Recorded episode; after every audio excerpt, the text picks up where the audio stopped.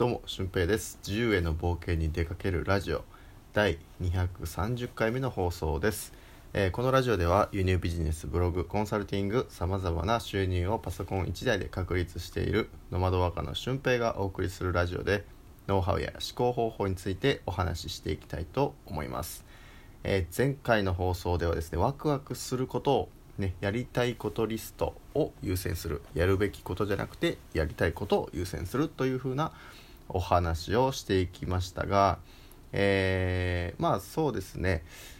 なんか未知の世界ってかなり怖いですよね、うん、何かやりたいことやったらって言われるけどあのー自分が知らない場所って本当に怖いと思うしなんか悪いことしてるような気になったりもするんですよね、うん、だから、えーそれを分析するためにも、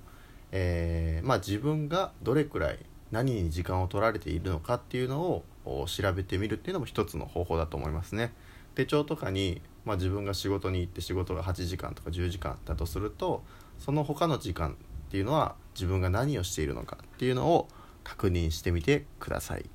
うん、そうすると自分にどういうものがね時間を割いてるのかっていうのが分かってくると思うので、えーそこから本当にやりたいことを分析することもできると思うんですよね。うん、でその時になんかワクワクすることとか自分が得意なこととか大好きなことっていうのを仕事にする時にあのどうせうまくいかないとか自分には才能がないってねこう思ってしまうことも多分あると思うんですよ。僕も、えーパソコンなんかいじったことなかったですし教員時代もあの初ボーナスじゃないか初めての冬のボーナスで、えー MacBook Pro を買ったんですけどその時もなんか漠然と別にそれを使って何かしたいとかっていうのはなくて、えーただワードで作れるような学校の資料を MacBook に入ってるページーズで作ったりとか、うん、ちょっとね MacBook カタカタしてる自分かっこいいみたいな感じで、えー買ったものがですね結局こう学校の先生を辞めて自分でビジネスをするってなった時に役立った代物だったんですよね。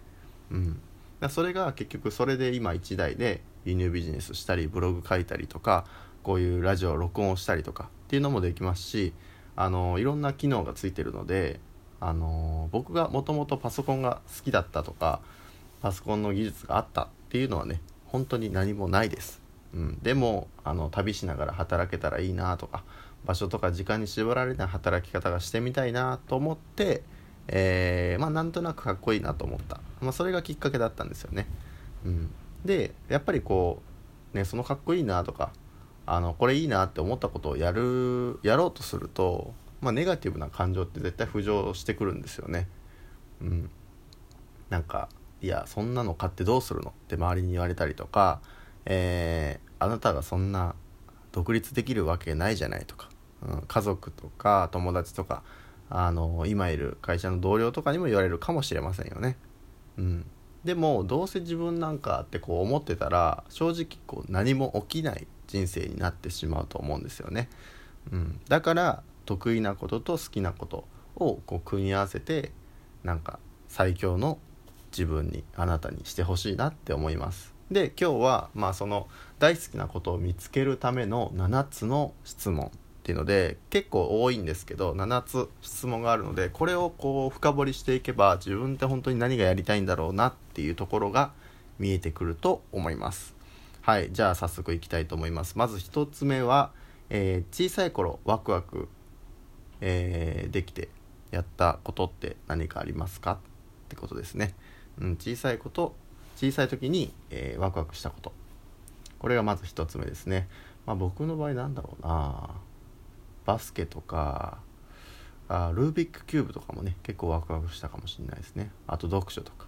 うん、で2番目。もっとやりたいのに時間がないと感じることは何ですか、えー僕は今は、えー運動するランニングするとかバスケするとかあとピアノとかそんな感じですかね。まあもっと仕事ビジネス的にも時間が欲しいなとは思います。で3つ目。やりたいけどやるのが怖いこと、うん、これ結構キーポイントだと思って、えー僕が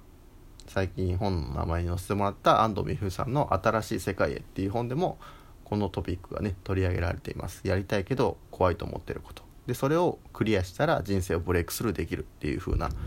理論があるので、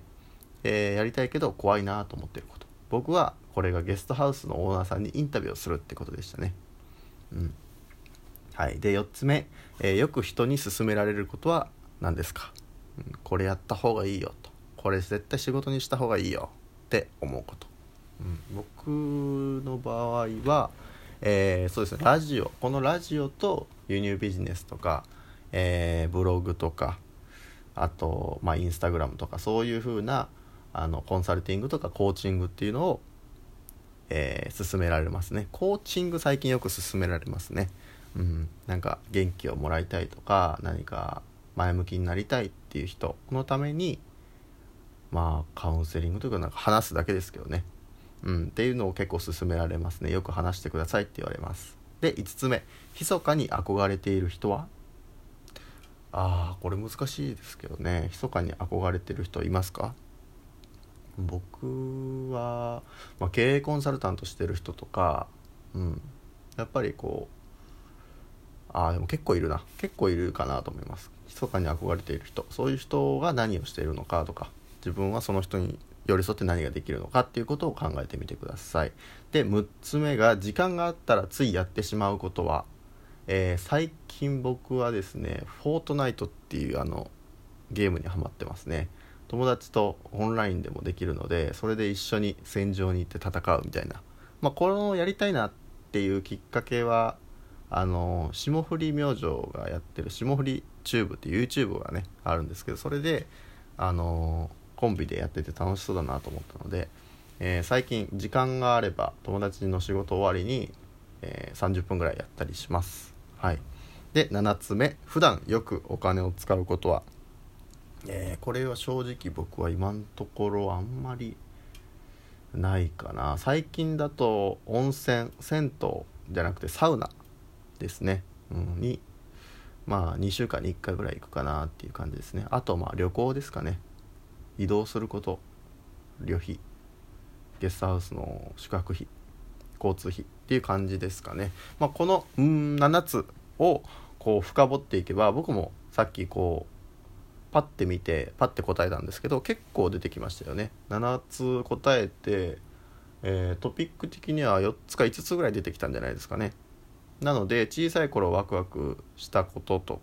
えー、もっとやりたいのに時間がない。そしてやりたいけど怖い、えー、そしてよく人に勧められること。で、えー、密かに憧れている人、えー、時間があったらついついやってしまうこと。で普段よくお金を使うことはっていうこと。この7つを深掘っていけば結構自分の大好きなことというか今ハマってることとかね、うん、そういうことが見えてくると思います。で、えー、まあ、注意してほしいのはその大好きなこと今ハマってるけどそれが続けられるか続けられないかはまた別の問題になってくるので、えー、まあ、僕がピアノの練習ちょっとしてるんですけど、まあ、その中でピアニストになるかとかどっかで披露するかって言ったら多分そうじゃないと思うんですよね。うん、自分の自己満で終わることだし、えー、それが長続きするか、まあ長長、続きはすると思うんですけど、うん、まあ、途中でやめてしまうこともねなんか物事的によってはいろいろあると思うので、えー、まあその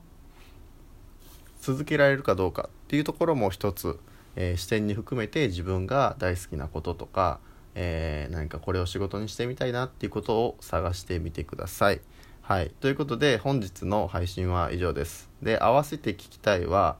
えー、えー、どうしようかな。合わせて聞きたいは、人生の選択について、えー、お話ししている回がありますのでそちらを合わせて聞いてみてくださいまあ本当にね、えー、あなたの人生の選択こういう風な選択になってないですかっていうことをねお話ししてるので聞いてみてください。ということで本日の配信は以上です。また次回の配信でもお会いしましょう。ほなまた。